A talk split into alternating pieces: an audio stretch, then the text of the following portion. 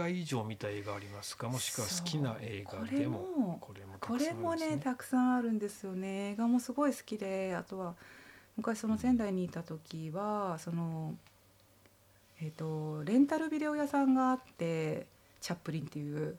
でそこチャップリンっていうそこが激安だったんですよね。高校の高校の帰りにもういくらだったか忘れたけど本当10本でいくらみたいなところでまとめ貸しで、ね、まとめ貸しでそうですそうです。だからそこがとにかく好きでもうその時代もうすごいたくさんビデオの時代ですよね。ビデオの時代です。もちろんです。だからもう10本とかすごいんですよ。すごいんですよ。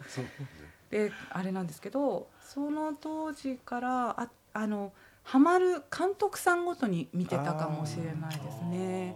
監督縛りで監督縛りでダーッと見るみたいなタランティーノだけの時もあれば黒澤明だけの時もあればなんかあのちょっと高校ぐらいだとウォンカーワイってそうちょっとおしゃれなねのが出てきてなんだあれっておしゃれだなっていうのをずっと見たりとかそういう感じで見たり結構そこもこだわりないですね。なんか日本映画からいろいろいろんなのを見に行きますね。最近映画館とかで見てます？あ最近ね、うん、映画館小さいところが多いですね。あミニシアターミニシアターが、この間あれ見ました。目の見えない白鳥さんとえっ、と美術館に行くだったかな？っていう映画を見たんですけどなんかピンポイントで、まあ、時間が空けば見れるところに行くっていう、うんうん、基本一人で行くので、うんうん、なんかそういうところで行きます。なるほど、うん、なんか没入するタイプですか？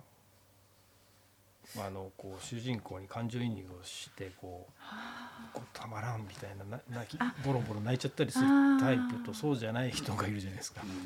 泣かないですね。泣かないんです。割と泣かない。俯瞰して見てるんですか？そうですね、うんうん、そうねまあでもちっちゃい頃っていうかなんか影響を受けたりだからグーニーズとかほらそれこそ E.T. とか E.T. とかインディ・ジョーンズとかわかんないですけどあの辺とかを見たらなんか次の日なんかパーカーかぶってみるみたいなそういう影響を受けますよ、うん、なんかねそういうのとかはありますけど感情移入は、まあ、そこまで、あでもそのそうねあんまりその泣いてまあでもものによりますよ。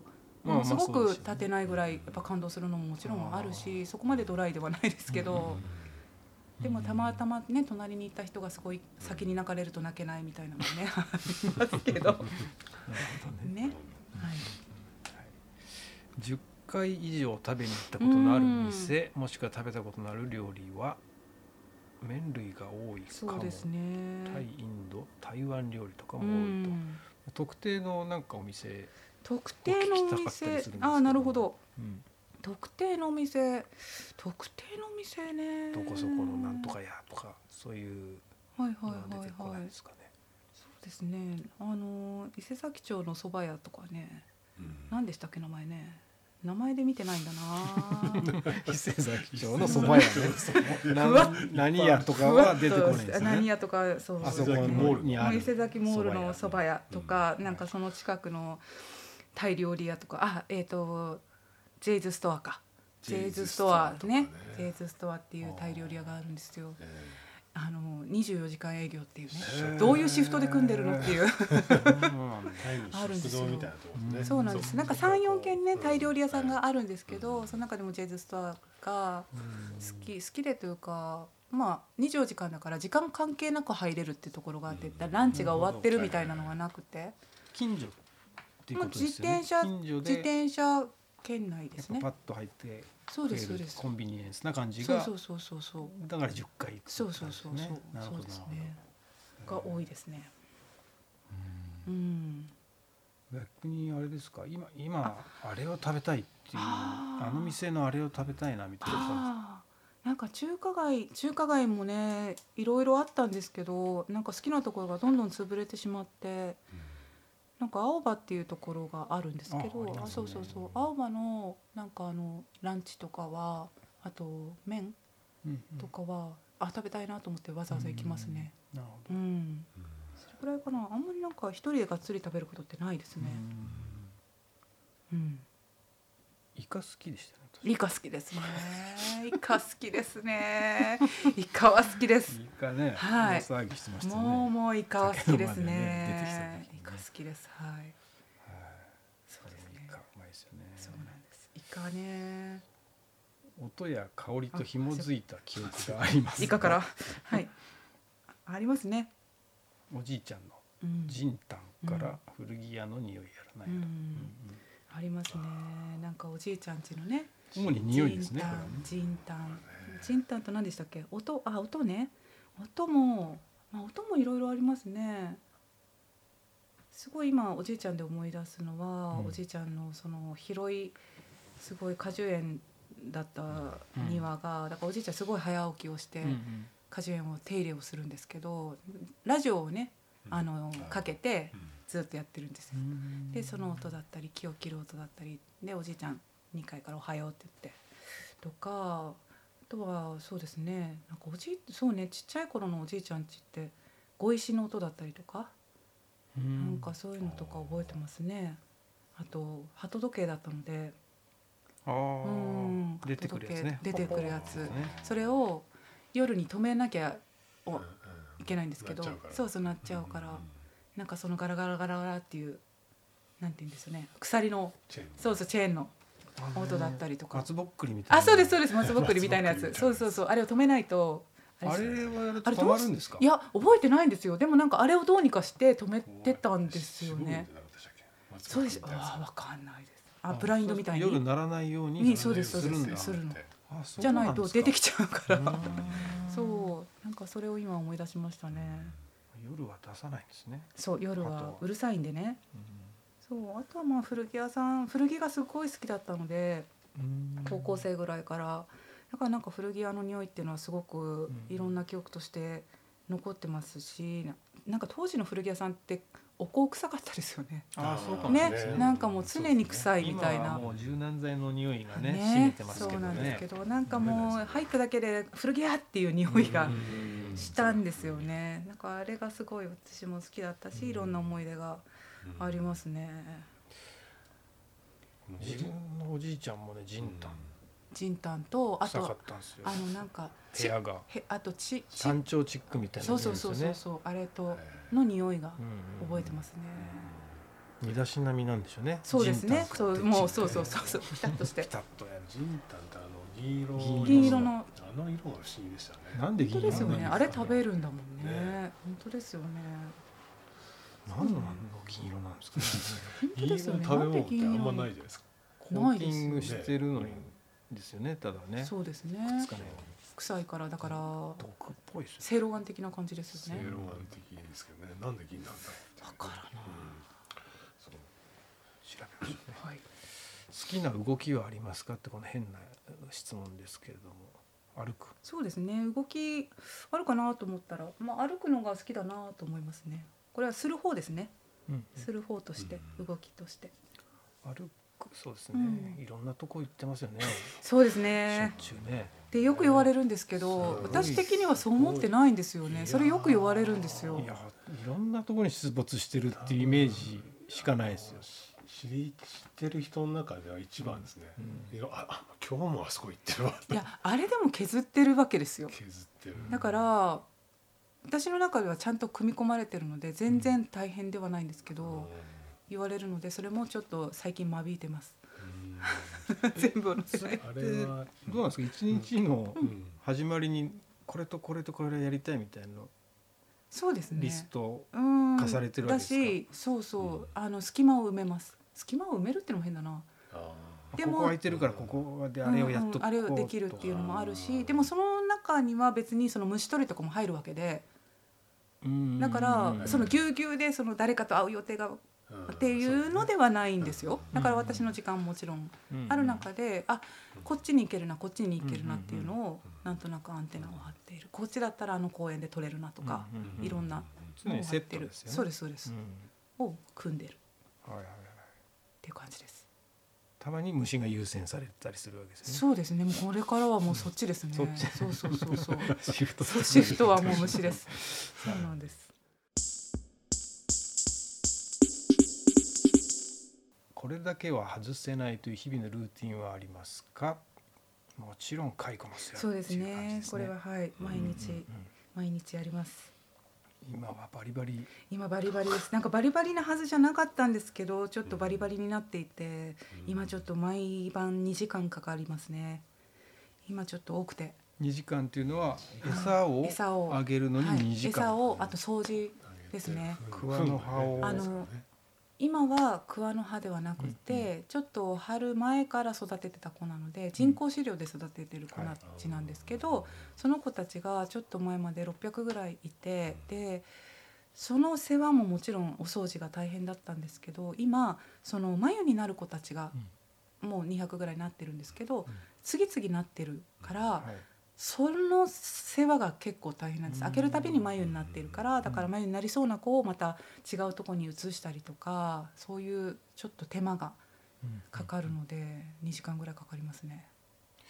やっぱ時間差でこう個体差にありますあります。時期が変わる時期が変わります、うんうん、そう。あんまり争ったりとかはしないんですけどやっぱりこうポジショニングでねこういいとこ取る子は大きくなったりとかぱするんですよ。かクワでもそうなんですけど。そう今実数どのぐらいおられるんですか？今今眉になってない子たちは、はい、多分あでもちっちゃい子も入れると500ぐらいいると思いますね。500 500 500頭。頭っていうんですか？そうそう家畜なので。そうかそうか。そうそう一頭二頭。500頭いると思います。500頭っていうと具体的にその段ボールとかで言ったらどのぐらい、うん、あの靴箱で基本的に買ってて。そう靴箱すごい調子いいんですよ。一つの単位として。そう一つの単位として、まあえーと、あれだと小さい時は一靴箱で100いけるんですけどやっぱり大きくなってくると、やっぱ半分かなって感じですね。506060でもうちょっとパンパンかなっていう感じなのでだんだん増えていく。じゃ20箱ぐらい、そうですね。そうそうそうそう。あります部屋に積み重なって積み重なってそれを順番にこう開けて。開けてどんどんどんどん一日その一靴箱という単位の中にどのぐらい桑の葉を入れるといいですか？それねあの成長具合によるんですよ。よるんですか。そう蚕ってもう蚕の話でいいですかね？あ、もう蚕の話突入して突入して、後半はちょっと蚕の話を重点的に伺いたいなと。蚕の話です。いよいよいいですかね？蚕って四回脱皮するんですけど、その四回脱皮して最後眉になるんですけど、その四回目の脱皮をした後から眉になるまでがその一生でいう八割の桑を食べるって言われていて。うんなんですね。だから一番食べる時期が最後なんです。だからその時期がとにかくもう上げても上げてもっていう感じです。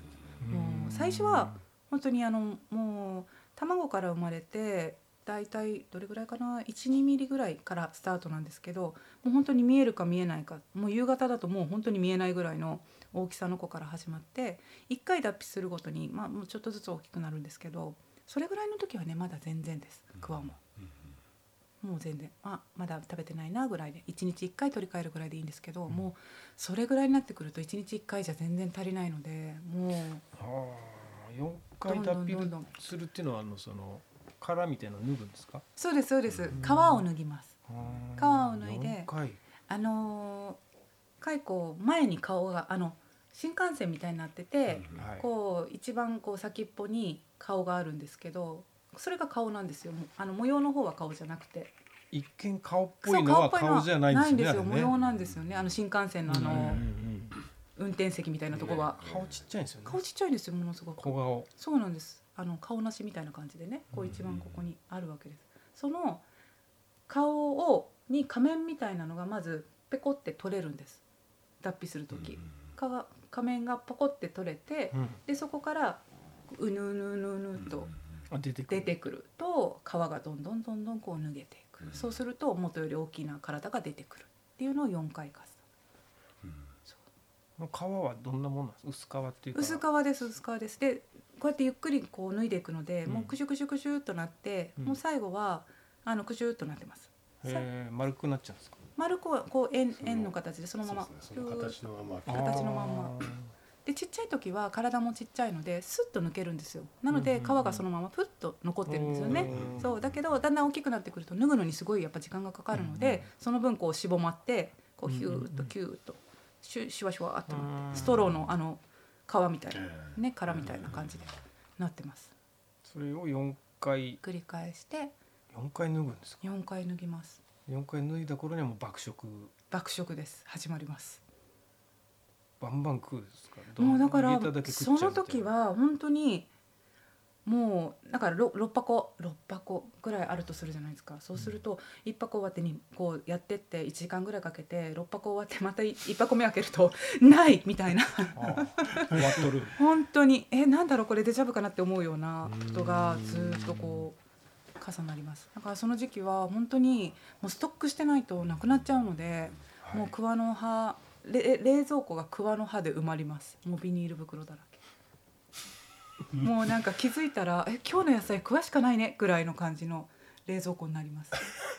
本当に本当に。家庭の冷蔵庫に入れちゃってるんですか、はい、冷蔵庫に入れてます。もちろんです。もちろんです。同じ一応あの生鮮食品なので、うん、ねあのチルド。クワってすごいなんか不思議ですぐ枯れちゃうというかすぐ乾いちゃうんですよね。であの乾いちゃうしあの取ってくるところが街中だったりするので一回洗うんですよ、はい、洗ってでそれをまたこうペーパーとかで挟んでジップロックとか袋に入れてまた入れとくんですけどやっぱそうしないとすぐ乾いちゃって食べれなくなるのでもうその作業も時間がかかるのでだからクワでやる時はもう掃除プラスクワの世話もあるので倍以上かかりますね。クワやっぱ乾いちゃったりすると食べない。食べないです、で逆に水がついててもダメなんです。そう。病気になっちゃったりとかするので水分が多いと、そう。なのでなかなか難しいんですけど。でもあの人工飼料とクワだとやっぱクワの方がいいわけですか？うんと厳密に言うと、私がその持ってきてるクワっていうのはあの養蚕用のクワではないんですよ。養蚕用のクワっていうのはもちろん養蚕農家さんはそれを使って養蚕をしていてもうすごいなんだろう肉厚の美味しそうなクワなんですよ。でそうじゃなく私はその山桑だったりっていうのを持ってるのでだからあの発育がきっとちょっと遅かったり小さかったりだと思うんです。同じ種でも栄養が違うから。でそれを思うと人工飼料はもう栄養がすごいわけですよ。なのでもうそれで育った子はもう結構大きくなりますね。ブクブクと。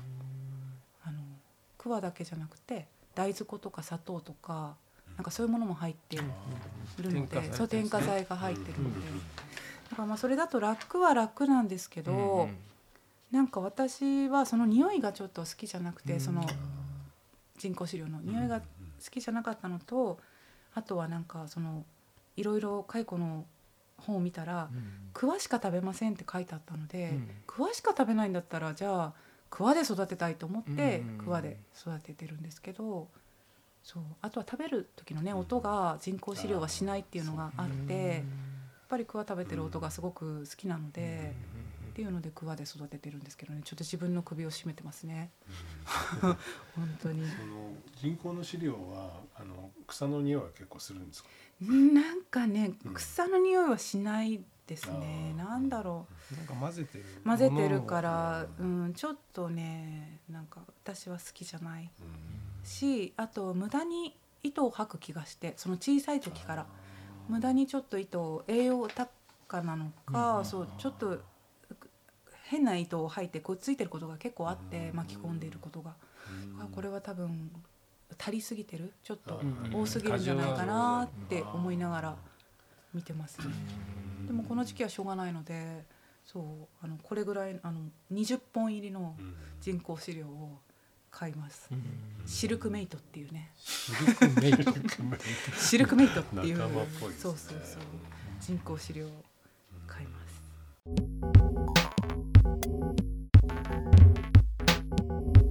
生葉のクワっていうのは供給量的には足りるんですか？そのまあ方々にねいやそうですねだから足りないと困っちゃうから垂らすっていうことですよね。そう垂らさなきゃいけない。うん、うまくこう振り分けて。そうなんです。で去年やってみてやっぱちょっと300いくと1回じゃ350まではいけたんです、うん、けどそこがマックスかな自分でと思ってそのクワを運んできたりその作業がそれ以上だと多分できないかな1回でと思ってるのでちょっと今回も今もうちょっとマックスでいるのでちょっとセーブしようかなと思ってます。いっぱい育てたいけどやっぱりね供給できないと死んじゃうので。その、まあ、狩り場が足りないってことその桑の葉を取る場所がいろんなところに多分そうそうそう。狩り場が狩り場が少ない、ね、そうなんです。でも毎年そこに生えるとは限らなくて。なるほど。風向きとかもあるしあとはその時期にもよるんですよね、うんうんうん、なんか何年か前に台風かなんかで潮の風がバッと飛んでた時があってそれはもう本当ダメでした。一発でね。一発でダメでした。塩害が。だからもう目をつけてたところがダメになるっていうことはもうざらにあって、逆もありきなんですけどあとはそのクワって切られちゃうんですよね。すごい無駄に伸びるのでちょっと嫌がられてバシッと切られることが成長が早いのとあとすごいビヨーンと伸びるので切られちゃうんですよね。だからっていうのでなくなるっていうことがあってそうなんです。だからまあこれからはクワの確保がね一番課題。課題になってまいります。そうなんです。まあ、足りない時はじゃあその人工飼料とかをうまくそうなんか試したことは試したことはないっていうか多分植えてたら食べるんだと思うんですけどその本に書いてあった時はその人工飼料を食べてた蚕でもクワを1回食べるともう食べなくなるみたいな美味しいからって書いてあってああそうかって思うとねそうだよねって思うんですよ。私もクワの方が絶対美味しいだろうなと思うので。そうしてあげたいんですけどね。なんか桑の葉を送ってもらったりね。そうです。ね、あのギガさんに。はい。ありがとうございます。ちょっとね湿りすぎてるかもしれない、いや大丈夫です。大丈夫です。なんとか本当。最後は本当あのなんですか野生っていうか四四回目のその脱皮以降は、うん、葉っぱ投入するとわーってすごいんですよね。伊賀君もね経験されてるんですよね。去年あの三匹ねその三匹飼ったんですさんから授かりましたね。はい、それだけでも大変でしたね。毎日ヒヤヒヤしながら。ちょうどあの同じくもらった桑の木があったんですけど、まだこのこのぐらいのまあ2メートルぐらいの葉っぱで。それがあの追いつかないですよ。その葉っぱが出てあげてっていう。3匹でもそうそうそうそう。ああだんだ。んやばいよっていう感じで取りに行ったりして、う。ん、そう素人だとね桑の葉がね選別できないです。あの見え分かんないですよね最初俺も分かんなかったですね。似たようなのがあるんですよね、一度見ると分かりますよね。一度見ると、これだっていうのを一回教えてもらえば俺ももちろんもちろんもちろん。もうあのーバスに乗ってても分かりますよ。車に乗ってても分かりますよ。自転車に乗ってても分かりますよ、クワだクワだクワだもうテレビに映ってるのも分かるようになりますからね。もうクワがあれクワだっつってクワだセンサー。でもそれぐらいクワっていろんなとこにあるんですよ。だからクワの実でねそれこそ鳥が食べて糞をしてっていうだけでもうバーッと広がっていくので痩せた土地ほど結構強く生きたりするのでなんか芳醇なところよりも。だからもういろんなところにもあるんで多分一回見たらわかります。野生でいっぱいそういうのがあるってもちろんもちろんもちろん。そう蚕の農家が育ててたっていうのは品種改良されたや美味しいクワちゃんとしたそうですね。そうそうそう。あの種類が違います。品種改良っていうか、うんうん、もう山グワと多分違うもの別物,、うん、別物だと思います。そういう苗をもらって自分で育てたりもしてるんですか？いやそれもらってないんです。いただいてなくてそうでもそれがあればね一番いいんだと思うんですけど、でもなんか蚕ってすごい不思議でなんかちょっと植物と似てるというかあんまりその。えーと、栄養が足りないからといってパタッと死んでしまうことって少なくて遅くなる成長が遅くなるってことはあるんですけどあの最後までいかない眉までならないっていうのがほとんどない。あそうなんですそれがすごい不思議ですよね。だから買いやすいっていうことでその小学校のその教材になったりとかもしてるんですけど。あじゃあギリギリまで頑張ってくれるんですね。そうなんですよ。なんかあんまりその一色抜いて抜いたりそう一色抜いても大丈夫だしそんなにすごく几帳面に掃除をしなくても、まあ、大丈夫、あ最近は学校でもそういう授業みたいので買ったりしてるん、ね、なんか昔の方があったみたいですね。それこそ蚕ってあの子供が飼いやすいというか、まあ、家畜なのでその逃げないしその桑しか食べないし変ななんか声とかも出すわけでもなく飼いやすいっていうのがあるので3年生で理科が入ってきた時に教材としてその飼うっていうのがであとは横浜市はやっぱ開校の際にそのちょっとややこしいですけど蚕のねこの卵とかその生糸がその輸出されたっていう歴史もあってそれで栄えた港だったりするので開港ね。そうそうちょっとすいませんそうそうそう。ややこしいです。開港開港そうそうそう。港を開くのでっていうこともあってやっぱりその蚕を育てようっていうので教育がまた戻ってきてるとこもあるんですけどだから昔やったことありますっていう人がね結構いますよね。なんでそのそんだけ育ててるのかっていうところなんですけどもその育てていった過程で眉が取れると、はいうん、でそれが糸繰りワークショップにつながっていくってことですね。はい、これは今竹の間っていうあのあそこはなんていうところでした竹の丸。そう竹の丸ですね。山手山手駅から、はい、山手駅から歩いて、不思議な古民家。そうですね、不思議なところですね。というかね、はい、元下宿屋の。そうですよね。下宿屋の面白いですよね。そう、そこを拠点に一応、私がいる時は糸繰りワークショップを体験はい体験をできたりとか、あとなんかご縁があってなんか今今年に入って毎月いろんなとこでやってますね。なんか出張されてますね。出張してますね。糸繰り機を持って担いで。すごいリュックに入れて電車に乗って、はい、担いで担いできます。もうすごいですよ。そうすごい重さの。やっぱり木で糸繰り機が全部木でできてるので重たいんですよね。重たいですよね結構。そうなんですけど、それを背負って行ってます。面白い体験ですよねでもあれね。なんか私そうなんですよね。私自身がその糸繰りをしてやっと一周納得できたというかもちろんその絹っていうものが蚕が作る糸だっていうのは頭で分かってたんですけどなんかあんまりつながってなくって飼うまで。で飼ってみてで飼ってみてその幼虫が眉を作ってっていうところまでは分かったんですけどなんか眉になっちゃうとそれ自体がすごい綺麗でなんか忘れちゃうんですよね、うん、また虫が入ってるっていうことを、うん、そうなんですよ。そう。だけどまたそれを糸繰りするとまた当たり前なんですけどさなぎが出てくるんですよね、なんかそうしたところでやっと一周こう回ってやっぱり虫だったんだねというか虫が作った糸だったんだなっていうのがやっとこう一周納得できたっていう体験があったのでなんか糸繰りをしていただくことでなんかそういう体験だったりとかあとまああの単純にその蚕の眉から出したばかりの糸を見る機会ってあんまないですよね、ね、その糸になってるものは見たとしても。なので なんかそれを見て私も毎回すごい感動するし、うん、毎回やっぱ同じじゃないのでなんかそういう時間だったりその糸繰り機を回す時間でいろんなことをみんな思い出したりとか。その蚕のことについて思い出が意外と皆さんあるんですよね。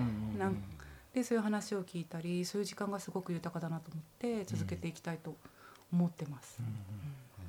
あれ結構取れるんですよね。結構取れるんですよ。そうしばらくやってますよね。長さで言うと1キロ1000メートル以上取れ距離で言うと取れるんですよね。で糸繰り機が1回回すと1メートルぐらい巻き取れるので、まあ、単純に考えて1,000回ぐらい回さないと終わらないっていうところで、まあどんだけ、まあ、すごい早くやる子も、ね、子供たちとかいるんですけど すっごい。もうね子供たちあの男の子は特に2回ぐらい回すともう飽きるんですよね。もうなんかもう見えないぐらい早かったりするんですけど大体大人の人で15分から20分ぐらいかなずっとくるくるくるくる回して。音はいいですね。あそうなんです。そう。なんかあの木でできてるので、なんかあの本当楽器ですよね、楽器のような。あとはこう蚕ってその眉を作る時にこう頭を八の字に回しながら眉あの糸を吐いていくので、なのでこう糸繰りをこうしていくとこうお椀の中でこうお水というかお湯の中にこう眉が浮いてるんですけど糸を取っていくとこう眉がコロコロコロコロと回るんですよね。なんかそれを見てるだけで結構すごくよくって。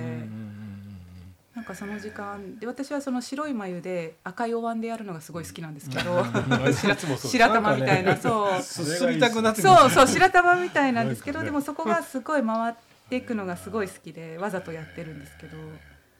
でそれがだんだんだんだん糸が取れていくと透けてきてで最後こう虫が出てくるっていう。やってることはね本当糸取るっていうだけのことなんですけどなんかその中にすごいなんかいろんなものが混ざっているような気がして。そうですね、はい、なんかこう当たりみたいなね。最後ね。そうで最後まで面白さですねあのやっぱり個体差があるので、うん、その途中で切れちゃう子もいたりとか、ね、あとはもう最後の最後まで本当うまく取れる子もいたりとか、うん、なんかそういうのを見るのもすごくよくって、うん、毎回楽しいですね。最後コロッとねさなぎ。そうですさなぎとあと最後に脱いだ皮がもう一緒に出てきます、はい、出てきます、うん。そうそれを見て最後に「ああ」って言って。終わります。あれはちなみに食べたりはしないあ食べれますよ。食べれるんですけど、うん、ちょっと時間経ってることもあってそう食べなかったりなくなってから時間そうですそうです、うんうん、で、えーと、もちろん食べれますし、うん、あとあの釣りの餌に持って帰ってくださる方もいました。ちょっとこれで釣りますとか、昔は本当糸がなかった時代は釣りにも使われてたりとか、釣りの糸にこう蚕の糸使われたりとかってこともあるので、ね、糸が取れなかった時代はそれしかないですからね、贅沢ですね。贅沢ですけどね、そう。そう手術用のね糸とかもその絹でやってたりとかいう時代もあったっていう。すごいそのタンパク質が人間と近しいのでやっぱりシルク製品は気持ちいいっていうのもあると思うんですけどだからそういうこともあってアレルギーが出にくいですっていうこともあってその手術用に向いてるとかっていうことがあったり。ね、今化粧品とかいろんなものに使われてますもんね。ね。そうなんです。捨てるとこがないです。うん。うん結構やっぱ日本のね田舎の方とかどこでもやっぱり糸繰り機がありますもんね。そうですね。出てくるっていうか農家さんはね、うんうん、冬のお仕事でやってたりそうですね。うんうん、そうだから出荷してないところでも自分家用にね、うん、持ってたりとかっていうのがありますよね。うんうん、そう。それだけポポピュラーっていうかな一時期の産業相当広まったんですよね。いやバッとだからそれがお金になるっていうのが分かって売るあの開口したはいいけど何売るんだってなった時に日本の絹はすごいぞってなって外貨が獲得できたっていうので急に養蚕をしろって言って全国にお触れが行ったんですよね。だからそれでほら鉄道だったりとかそういうのもねあのそうです16号だったりとかそういうのが整備されたりとかして。かそういうのの元が作ったのもなんかシルクというか蚕なんだなと思うとなんかすごく不思議な虫だなと思いますね。なんか家畜っていうよりかはこんだけ人間と近い本当に生活にもう身近直にいてでしかもこれこれだけ進んでても蚕にしかそのシルクっていうのは作り出せないっていうのがもうずっと変わらないっていうのがすごくなんか不思議だしなんか興味深いですねずっと。養蚕の文化っていうのはあれどこから来てるんですか？中国とかそうですね。中国から教えられただからシルクロードとともにっていうこともあるんですけどでもなんか自然発生的なこともあるんじゃないかなって思うことが結構あって時期的にもうすでにあったみたいなのもあるのでそのちょっとずれてる時期とかもあるんですよね。だしあとは全国的に広まった時期とかもあの考えたりするとなんかすごく一気に広まったっていう感じがあってだからシルクロードから地味に地味にじわじわとみたいな感じではなくなんかそこに桑があって蚕がいたからボンみたいなうん。ところがあってなんかすごく不思議だなと思いますね。ね、その辺も神秘的ですよね。急に急に急に授かったような。そうだから蚕って昔は神の子って書いて蚕っていう、はい、呼んでたみたいでだから本当そういうことなんだろうなって思うんです、うん、急に現れた、うん、なんていうか救世主じゃないけど、うん、なんかそうそうお金になる虫だったりとか、そうだから神話とかもすごく面白いし各その地に蚕神様っていうのがいて。いろいろ祀られてたりとかね。そうそういうのもなんかすごい面白いですね。形もやっぱりねそのあの正確なこの卵型っていうかそうですね。あれが出来上がる不思議とかそう。あれも神秘性になってるんじゃないですかね。あの今は中国のあのいっぱい糸を作るために交配されて、うん、結構まん丸な形になってきてるんですけどもともとの日本の種ってそれこそ皇后様が育てられてるの小石小石丸っていうのはこうもっとくびれがある本当に小さい眉なんですよ。そう。でくびれがあるのが日本。っぽくって、でそれでどんどん掛け合わせていっぱい糸を取れるように大きくしたっていう感じですよね。ちょっとひょうたんっぽいあのそうですそうです、そう、あれもこう八の字にやるからああいう風になっていくってことなんだと思うんですけど、そう。でもその大きくしたからいいっていうだけではなくてやっぱり今えーと、昔のその正倉院とかに祀られてるような織物とかを直す時にやっぱりその糸じゃないと直せない当時の糸じゃないと細さが違ったりとかっていうことがあってだからやっぱり古来種は残すべきだって言ってやってる方もいるしそうその地域ごとにね古来あなんていうかその地域の蚕っていうのはいるみたいです、うん、種類が。シルクそもそもシルクとその蚕が結びつかないっていう人もいるでしょうね、うんうん、今の人は、ね、いや私もついてなかったです、うん、うん、そう思います。きっかけはあったんですか？何かその虫好きの話はね、はいはい、さっき散々いろいろ聞きましたけど、はい。はい、なんでその蚕っていうものを着目して飼ってみようってとこまで行ったんですか？いやもう衝撃的な出会いはシルクセンターです。シルクセンターってあの大桟橋の方の近くにあるんですけど、なんかそこに入なんか入ったんですよね、うん、入ってみたらあのまあ蚕の生態がいろいろ書いてあって、うんうんうん、でふんふんって見ながらこう見ていったら「蚕は家畜です」って書いてあって。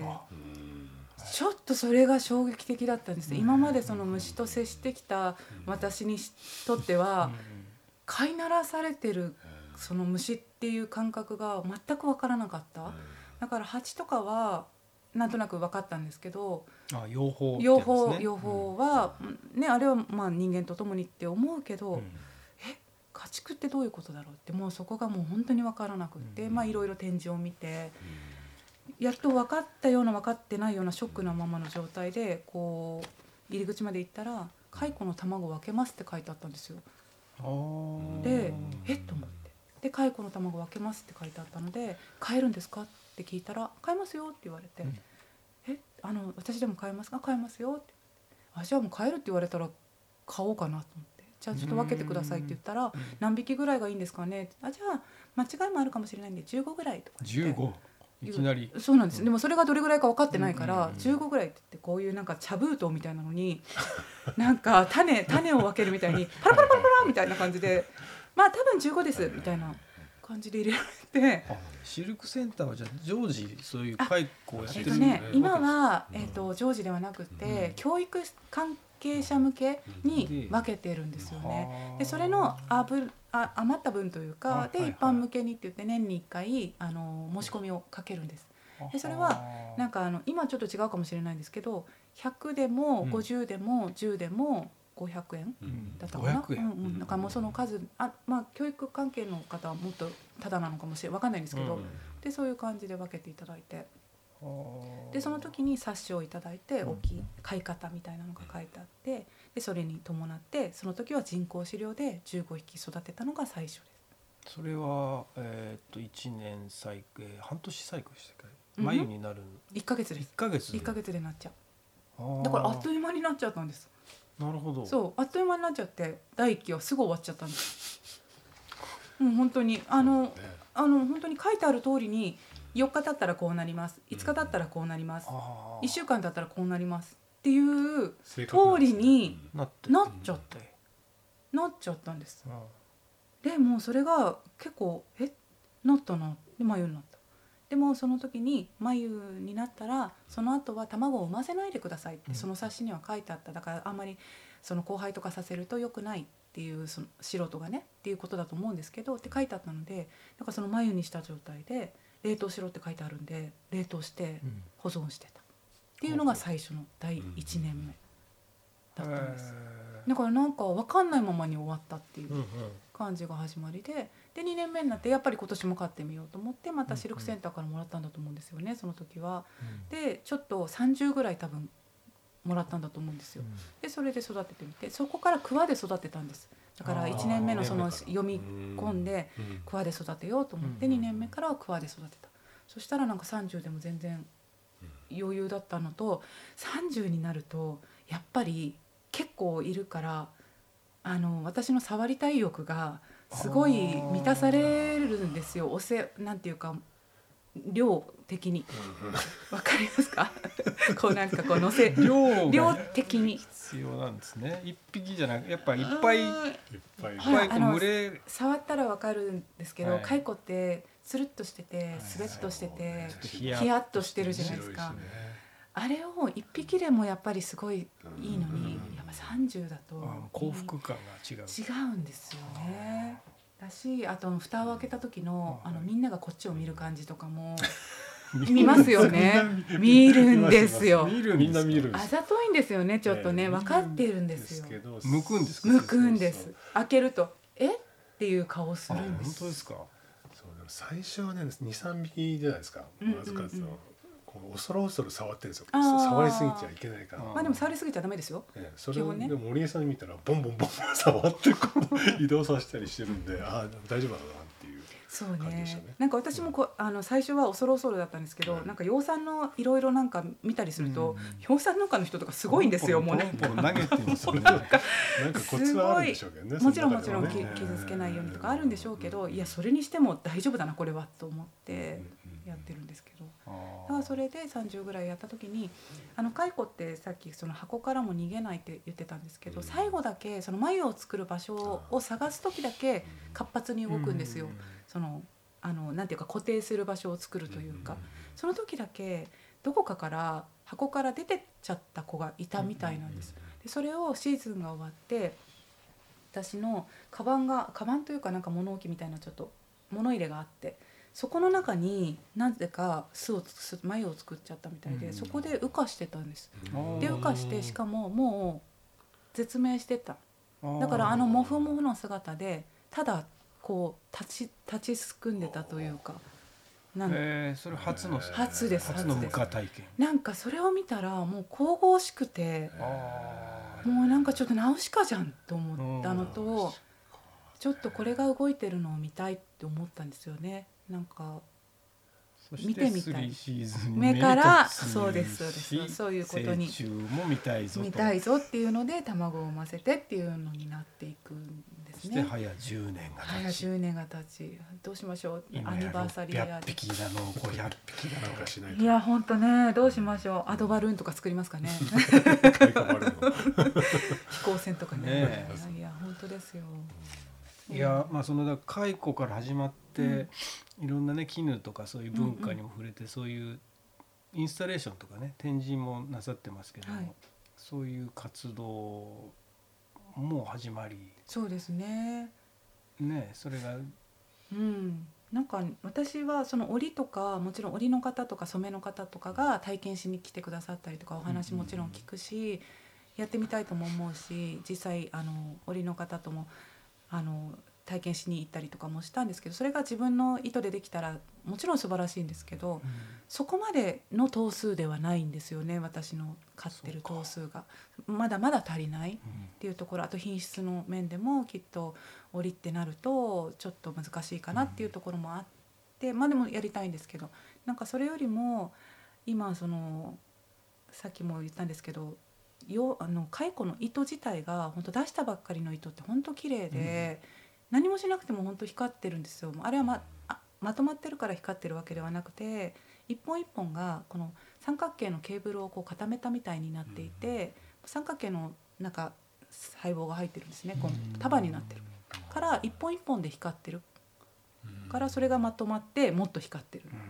なんかそういう感じとかもう何とも言えないちょ浮遊感だったりとか光の受け方とかなんか本当にそれが何にもしてないんですけど美しくてなんかそういうことをそのまんまでこう見ていただきたいなっていうのはあってなんかそういうのとあとはそのこういうことしてると養蚕道具がどんどん集まってくるっていうのもあって昔使ってた古道具なんですけどなんかそれもやっぱり道具って美しいんですよね。なんかもう。で使われてたのでで生き物が使ってたものだからもちろん腐ってるものもあるんですけどなんかそれも含めてすごく文化としてなんかこういうのを使ってやってたんだなっていうのが、まあちょっとリンクして、あの興味であの持ってもらえたらいいなと思いながら組み合わせたりしてます。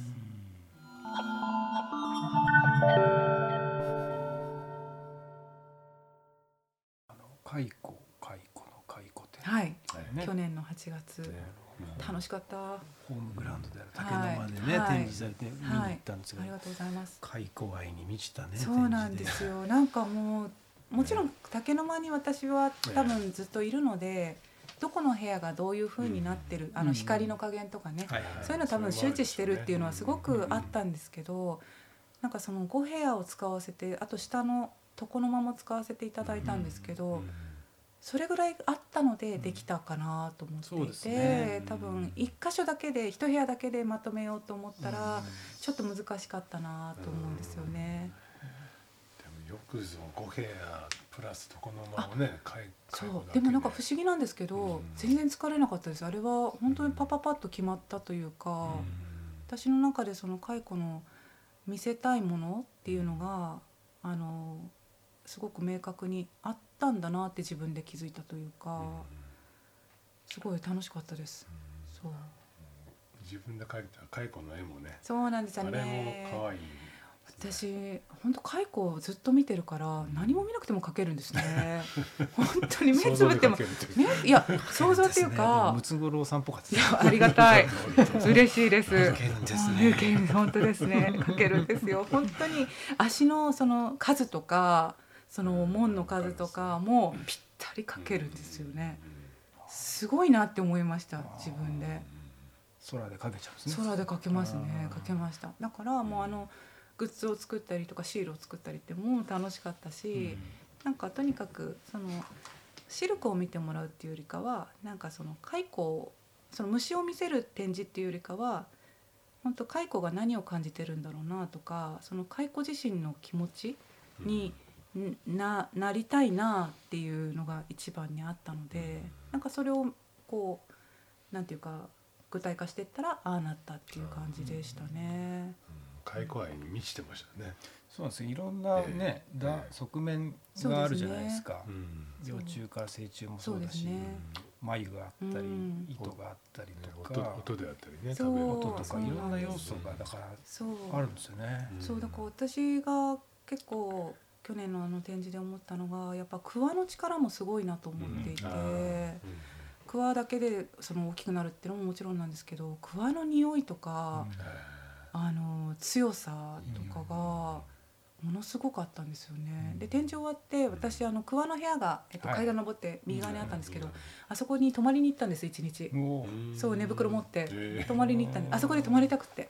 でもともとあそこを作ったのは眉眉の部屋にしたくって、みんなが眉の中に入ってるようなことにしたかったんですけど、なんかあそこは桑でこう桑というか木で組んで。その上に眉が乗ってる形にしたんですね。だからなんかその疑似体験をしたいなと思って泊まったんです。そしたら桑の匂いが本当にすごくってすごいちょっとむせるぐらいだったんです強すぎて。だけど多分なんかこういう中にいるんだなっていう感じたりとかなんかすごく自分でも体験できてよかったですね。蚕側にしてみればあそういうところにいるんでしょう、ね、いるんですよ。そうそうそう。蚕目線になりたかった。なりたかったんです。そう。だから蚕目線になりたかったしなんていうかどういうどういう感じなんだろうなと思って。うん、まあでも最終的にはもう眉の中に入ってみたいっていう願望はあるのでその糸の中に入ってみたいので、そうだからそうだから糸繰り機をもう巨大にしようと思っていて。糸繰り機を巨大にだからこのこのこの回ってるところが大きければこう丸いだから円になるじゃないですか。はいはいはい。ね？あのシャボン玉みたいな感じですね。そうそうそうそう。だから大きいその回すとこじゃなくてこうくくるところ、糸繰りをする円を大きくしたり、あとは逆にねそれだったら入れるなって思ったり。まあ、もちろん、あの骨組みをね組んでそこに貼り付けるとか、そこに糸をこうやっていくっていうのはもちろんあの想像ないなんですけど、なんかそうじゃなくってもっとふわっと入ってみたいなって思ったりとか、うんあとはなんかすごい小さい糸くりとか作ってみたいなとかね。なんかキーホルダーみたいな。すっごい小さい糸くりとかそうそうそうとかをのワークショップとかだからそれこそ意味ないけど音が鳴ってみたりとかなんか電気ついてみたりわかんないですけどなんかそういう糸繰りっていうのの楽しさ。なんか回すだけなんですけどね。回すだけなんですけど次電気ついたりとかしたら面白いかなとかなんかそういうのちょっとやってみたいですね。そうかいろいろな道具愛みたいなもところもねそうやっぱあるしあれちょっと糸繰り機は面白いですよね。面白いですね。僕も2台持ってますけどね。さすがです。そう音具としてね。すごく単純なんですけどね、そのよくできてるんですよ。よくできてるんです。形違うし、そうなんです。あのギミックをこう見るとね、そうですね。いいんですよね。歯車でね。そうなんです。やっぱ木っていうのがいいんですよね。うん、でもちょっとおもちゃっぽいのも作ってみたいなと思います。あの眉を作るあの網みなんか紙のこうパシャってやつだったじゃないですか。蛇腹みたいな。眉あはい。まぶしまぶしですね。まぶしっていうんですまぶしって言います。眉が面白いですよね。そうあの蚕が眉を作る場所のことをまぶしって言うんですけど、あのそれはまぶしはど何でもよくってなんか昔はそれこそ竹ぼうきのあのほうきの部分みたいな、もうあれをバサッと置いてそこにみたいなわらまぶしっていうものがだから隙間さえあれば作ってくれるんですよ。だけどそうそうそうそう効率的にできるようにって言って回転まぶしっていうのが、あの発明されてマンションですマンションです。で蚕がどんどん上に行くっていう性質を利用してどんどんみんなこう部屋にねこう入っていくんですよね。でいっぱいになって蚕がそれでも上に上がっていくと今度ぐるんとこう回転して、力で下がってそうですそうです。でまた空き家が上にあるわけじゃないですか。そこに向かってみんなこう登っていくっていう。よくできてるんですよ。そう。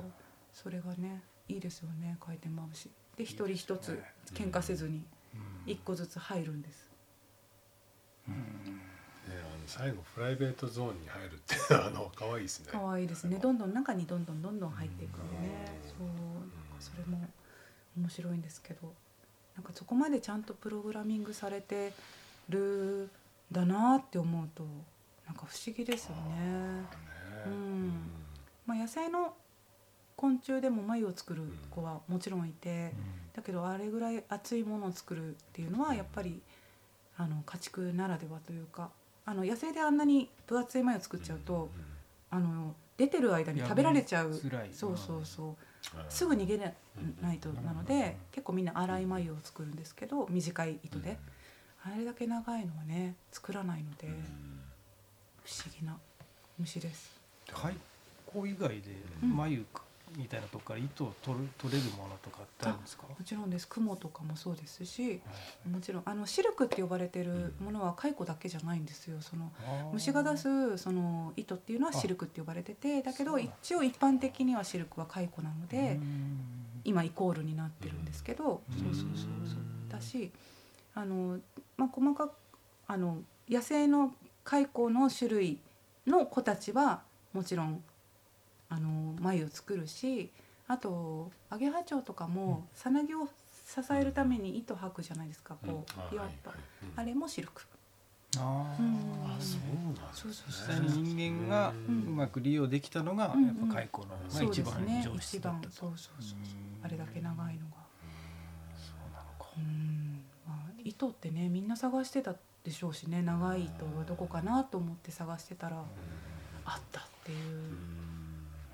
うん、なんかかその始まりとかも結構いろんないろんな説があって、うん、なんか中国でその外で煮炊きをしてたら野生の蚕の繭が落ちてきて、うん、ああこれじゃダメだと思ってこう引き上げようとしたら糸が出てきたみたいなのとかあとはなんか食っていう、あのー、国がありますよね。で食って虫って中に書くんですけどそこではその虫食昆虫食が結構普通に行われてて、まあ、昔あったと思うんですけど、その眉を食べるなんかチューイングガムじゃないですけどのがおやつみたいな吸うみたいなその地域があって吸ってたら出てきたみたいなっていう説があったりなんかいろいろなんですけどとにかくもうみんなその長い糸をねどうにかしてこう着物を作るために探してた時にすごい発見だったでしょうね。うん、しかも強い。使えるぞと、うん、割と世紀の発見的なねいやだと思いますよ、そうそう。だから当時はねシルクロードが発達した時とかも、ヨーロッパの人とか盗んだりねしてますからね、わざと卵を盗んだりとか隠して持ってったりとか、そういうまあそれだけ、で向こうはお金があったのでもうシルクとかを産業をやめちゃったんですよね、もうナイロンとかそういうのが発達したので、もう買えばいいじゃないっていう感じ。で。今またイタリアとかフランスとかでまたシルクやってる人いるみたいです。なかなかね、話題になってるというか注目されてますよね。そうなんですよね。なんか仲間はいるんですか、やっぱその開口つながりでやっぱり今いないと思っちゃったけどいるわ。いますいます。います。今いないなと思ったらいますいます。解雇仲間はいます。あのまあでもそれぞれ違うなんか見方とか目的とかあったりするんですか？そうですね。成虫が好きな人とか。なんか面白かったのは、うん、虫嫌いだったんですけど好きなんか解雇きっかけでっていう人がよく多い。多いですよね。あとは女性が結構多い。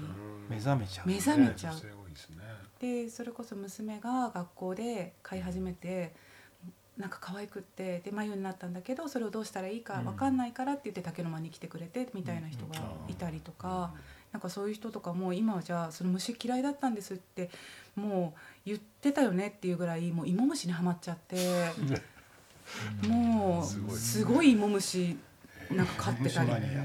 になってたりとか、なんか友達のその蚕を預かって本当に嫌だったんだけど死んじゃうと困るからってお世話してたら3日で虜になりみたいな方もいたりとか。なるほどね。面白いですよ、なんかそういう人たちがいろいろ集まってきますね。まあでもそうね。そこまでこんだけ飼ってる人はまだいないかなそうでしょうね。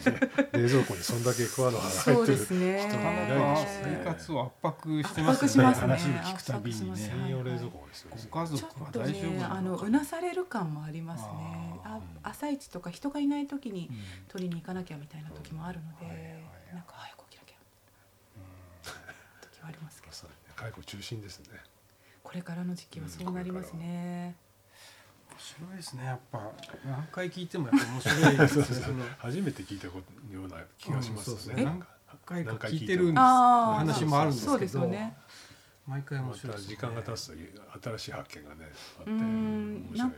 そうでも介護自体は変わってないんですよ。だから人間がずっとその一緒にいるだけで。うんそのまあ、大きくなったりはして品種改良されたりはしてるけど、うん、性質としては全く変わってない、ね、うん、だからこの期間になったら4回脱皮して産むよあの眉になるよっていうのだけは全然変わらない、うん、システマティックですよねだから植物に近いなって思うところがすごくあって、だから管理しやすいんですよね、そう。あの卵も管理しやすい、だからまあね今そうやってテクノロジーとかいろんな方にあの動物実験じゃなくて蚕を使おうっていうような流れになったりしてますけどね。飼いやすいから。だったりとかその飼料がいらないからっていうので宇宙に連れてくとかねそういう話にもなってますね。うん、でもなんかそういうことじゃなくてって思うこともあるんですけどね。なんかもったいないなって思うんですよ。なんかいろんなことが。そう。だから養蚕農家の人も減ってるのも分かるし大変なので生き物だから。で桑のね、あの世話もしなきゃいけないし。だけどなんかなくなっちゃうのやっぱり寂しいなって思ったりしますね。うん、結構その養蚕こう未だにややられてる方とかもあもちろんもちろんもちろんいます。去年あの私あの宮城に、あの姉がいてで、はい丸森町っていうところにお邪魔したんですけど、丸森町が桑の町で桑で栄えた町で、でも本当に今も4軒かなの農家さんがいらっしゃって、でちょっとの時間だったんですけど拝見させてもらったんですけど、そこももうこの代で終わりだっていう話はしていて。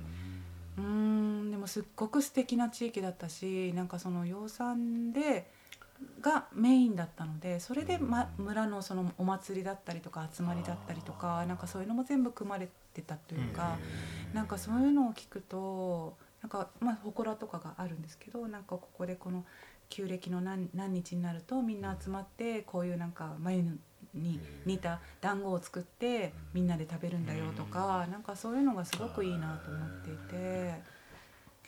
あの宮城県の北の方はいはい、えっとね南の方です。そうそうもう福島寄りのところにあるんですけど、でも今そこでもあの養蚕はちょっと難しいんですけど桑の,、あの展開をしていこうってことで、なんか桑をもうももうちょっとなんかいろんなことで使えないかっていうことで町おこしをしてる人たちがいたりとか。なんかそういう、まあ、新しいあと群馬の方でも養蚕学校がもう今4年目5年目になるのかな。なんかそういうサポートみたいなのがあったりとかまあところどころでもちろんあったりはするんですけど、でもやっぱりその大元を買い取ってくれるところがないとっていうのがね多分お金にならないとみんな続けられないと思うのでなんかそこかな総理大臣になったらこれですね。これでしたね。それが来るのかなってね、そうですよね。あら、真面目なことを、そうですね。第一作業。養蚕の復活。養蚕の復活でしたね。面白いテーマだと思いますけど、確かに。そうでしたね。今思います。桑の実も俺大好きで。そうですね。美味しいですよね。いや。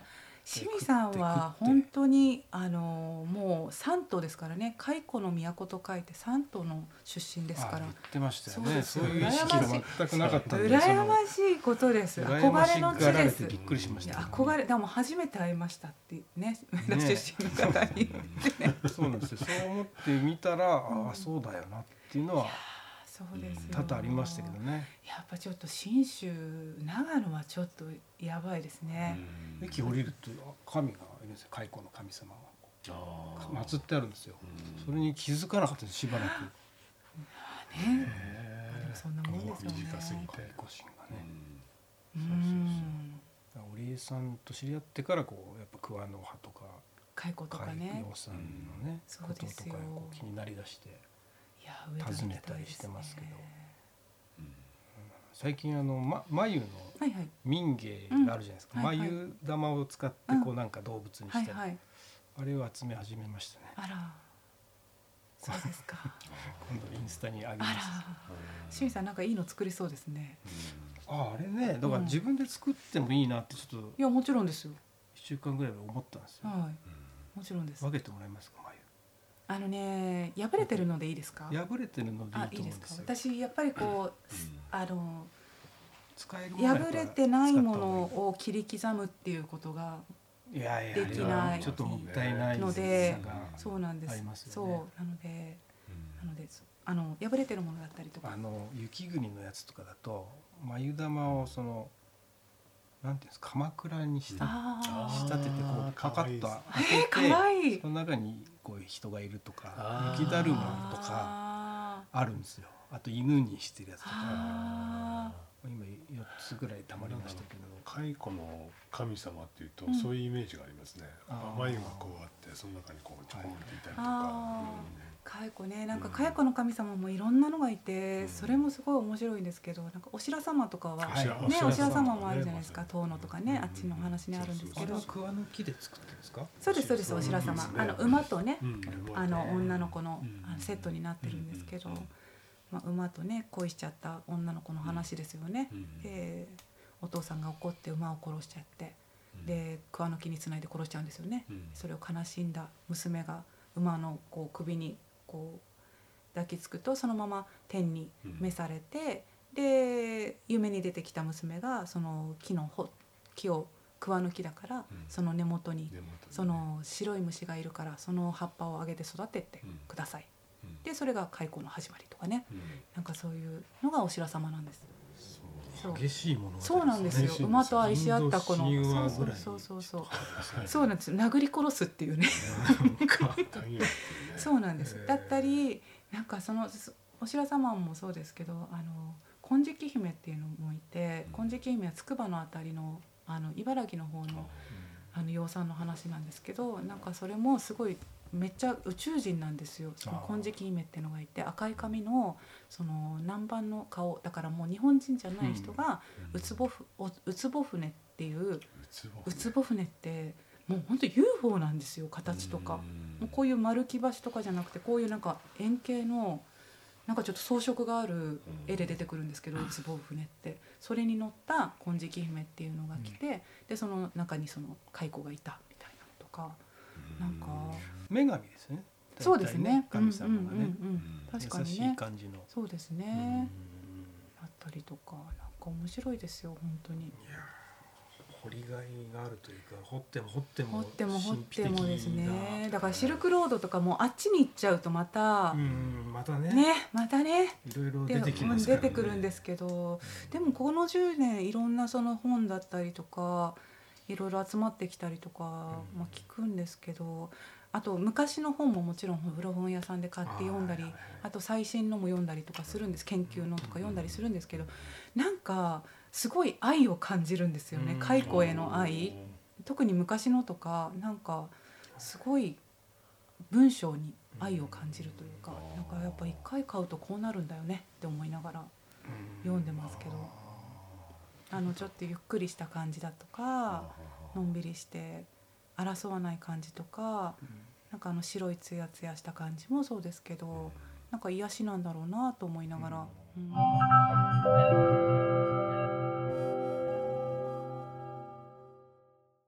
買い出す人も増えてる。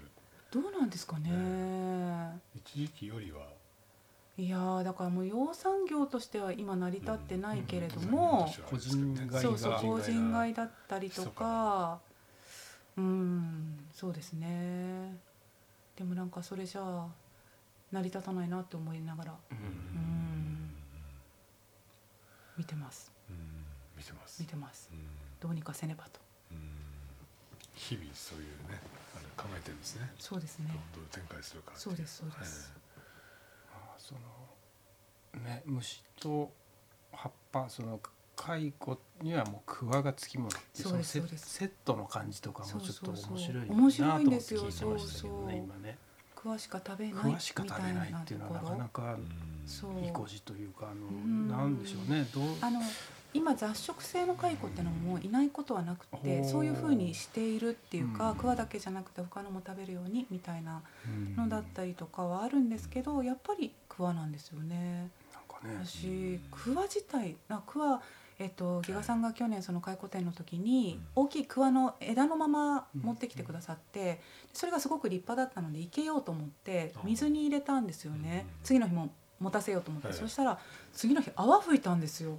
茎のところが、もうなんていうか匂いもすごいしだからそのタンパク質だったりアミノ酸だったりが分かんないですけど、すごく発酵臭っていうかブクブクブッと樹液がすごいすごすごかったんです。だからこれだけちょっと強いんだなと思って、結構こう切り口がべあの白い白濁のやつが出てきてベターっとこう粘着してなんか芯があってその表皮の間ですよね。間が栄養が多分。そうですね、いくら痩せた土地でも生えるしっていうところがあって、ね、今マルベリーとかねあの言われて桑の実はもてはやされてますけれども、ね。それはでも野生のなってるんですか？なってます。ななる木とならない木とありますけどね。そう美味しい木とは美味しくないのとかありますね。だから春育てると実もついてくるから楽しいですね。わかりやすくて実がついてると桑だなと思うからね。実はなるんですかギガさんなってきてますね実が、えー、あのまだみ緑色の状態ですからね、これから赤くなるでしょうね、赤っていうか、ね食べるとバレるんですね黒下が黒なっていうね紫になるからねどどめ色ってやつですねあれがね、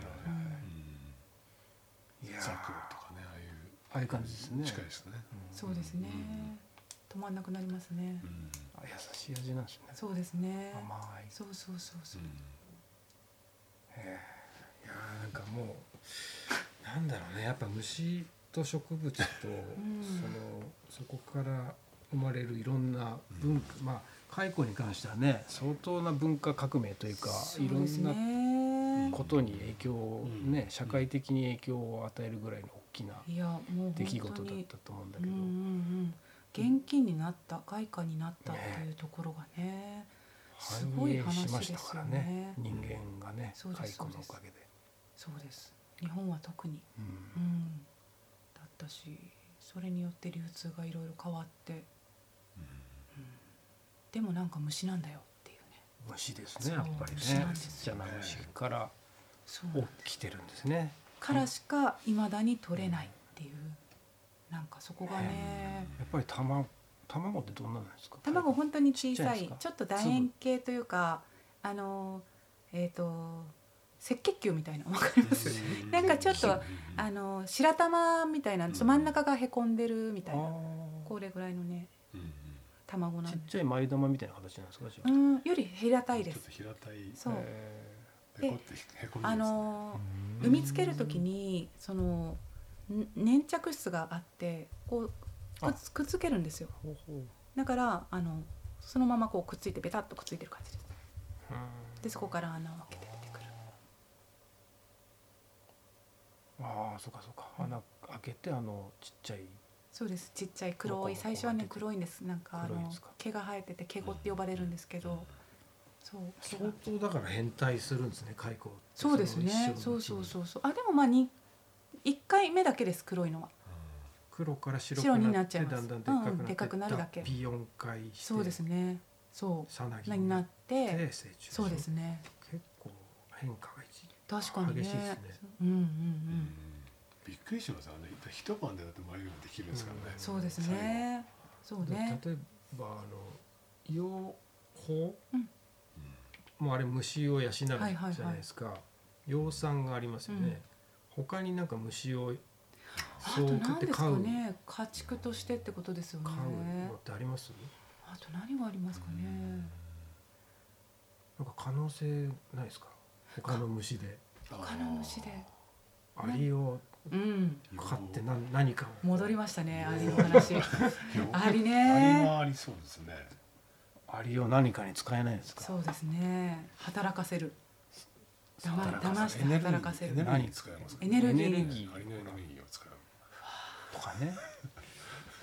まあでもいやそこを目指してるわけじゃないですよ 私。あの 蜂に関してはあやっぱまあ眉を取るっていうのもありますが蜂は蜜をそうですね。二次的なものをいただくタイプですよね。そうですね。だけどその成長の過程にやっぱ密着してるのは蚕というか、う一生をそうなんていうかね、見て観察して一緒に育ててっていう、まあ、それがなんかさっきのね虫好きの話もそうですけどあとよ寄ってってみたいとか、うん、触りたいとか、うんうん、そういう感覚によりこう近いというかそ、ね、そこになんかあの子供の時にみんなね、うんうん、やってたこう手で掴んで挟まれたりとか、うん、そういう感覚的ななんていうんですかね回路というか、うんうん、まあ言ってみればセンス・オブ・ワンダーみたいなものが凝縮されてる感じが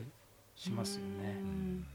だからあの糸繰りワークとかやってもやっぱそういう神秘しか感じなかったですね。そうですね。えこれはどういうことなの、うん、どういうことこれはどどっからどう虫からこうなってみたいな、どんどんそれが連鎖して不思議が増えてくるみたいなね。さっきお礼さんが言ったみたいにそのスパンが短いからああその1か月でね。ここ終わっちゃったみたいな、ね、変化が激しいんですよね。そうなんですよね、私なんか不思議なんですけどこれだけ飼ってられる、まあ、頭数が増えてきてだんだん。だけど本当にあもうダメかもって毎年思うんです増えていくと、うんうん、あもうこんなにあもう飼うんじゃなかったって一瞬思うんですけど、うん、そういう時に眉になっていくんですよ、うん、なんかもうこれ以上って開けるとあれ眉になってるみたいな。読まれて読まれてだからこっちが多分使われてるんだろうなって思うんですよね、私が使ってるようで、って思う瞬間がすごくあって、だからあの虫の話じゃないけどほら虫が虫を使ってこうやってるみたいな話があったじゃないですか。だからそういう感じを感じる時もあってだから家畜っていうとどうしてもこっち目線であっちがかわいそうって話になるんですけど使わ蚕はちょっと使われてる感があるなって。そうそうそうはすごく感じるし あのあざとさもそうなんじゃないかなってそのみんながこっちを見たりとかゆっくりした感じもなんかちょっと使われてるなだからそう眉になっちゃうとやっぱ寂しいんですよ。もうそうか。もうかいあの、まあ、そうそうそうクワを取ってこなくていいんだっていう気持ちと もうないのね。っていう。母性くすぐられてますね。もう翻弄されてますね。そうそうそう。そう。まあもちろん養蚕農家さんは頭数が全く違うし、その感覚っていうのは全く違うとは思うんですよ。だけど。やっぱりその生き物対生き物なので可愛いとかっていう感情とかはあるだろうなって思うし、なんかそこはねか人情というかそこをちょっとつかまされてる感じはあるかなと思いますね。なんか絶対察知してんですと思いますね。そうそうもう疲れてきたそうそう。もういいの持ってこないぜみたいな。そうそうそう。ちょっと読まれてるなと思いますね。まんまと。そう。なので今のところ、まあ、やりたいこともあるし蚕を飼ってて飽きるってことはまずなくて、なのでこれからも飼っていくと思いますね。ただもう手狭なので、はい、本当にちょっとこれからちゃんと育てるにはっていうことをね考えていかなきゃなと思ったりもしてますけどね。その季節だけとかね。やっぱりいいクワを食べさせてあげたいとかね。そういう親心が。そうあるんですけどそうなんですよ。考えることはいっぱいなんですけどね。ちょっとこの何ヶ月はちょっとクワ探しにはいそうですね。はい。しつつ虫取りをしたいと思います。虫取りも虫取りもしつつ。いや忙しいですね。十周年だしね。十周年だしね。大変ですね。別になんか何よっていうでも本当にあの空白のね6年間ぐらいあってあんまり人に言ってなかったんですよその蚕飼ってるって惹かれるのであのいっぱい飼ってるすぎてあのちょっと扉を閉められることがね多々あったのであの言ってなくって本当言い始めたのがここ4年ぐらいの話で。だからぐっと深まったのも広がったのもここ4年ぐらいの話なのでなんかこれから楽しみですね。どうなるか？どういうふうにつながるか？っていうのが。可能性がね結構ありますよね。そうですね。まあ。ここからのね開口の世界がまたどうなっていくのか。そう。ですね一応シルクのふんどしも待ってます、ね、そうなんですよ。第一号として。ももちろんですよ。モデルとモデルとしてはい。来ていただくことは決まっているので。折るんでしたっけ？そう折ります。折り機でね。そう折り機で折ろうと思います。まず第一号。そうですね、早めにしないと、もうこんなちっちゃくていいですから。あ本当ですか？間に合います？最小限ね最小限ミニマムツンみたいなやつ。ね舞踏のあの。かぶかぶせるやつ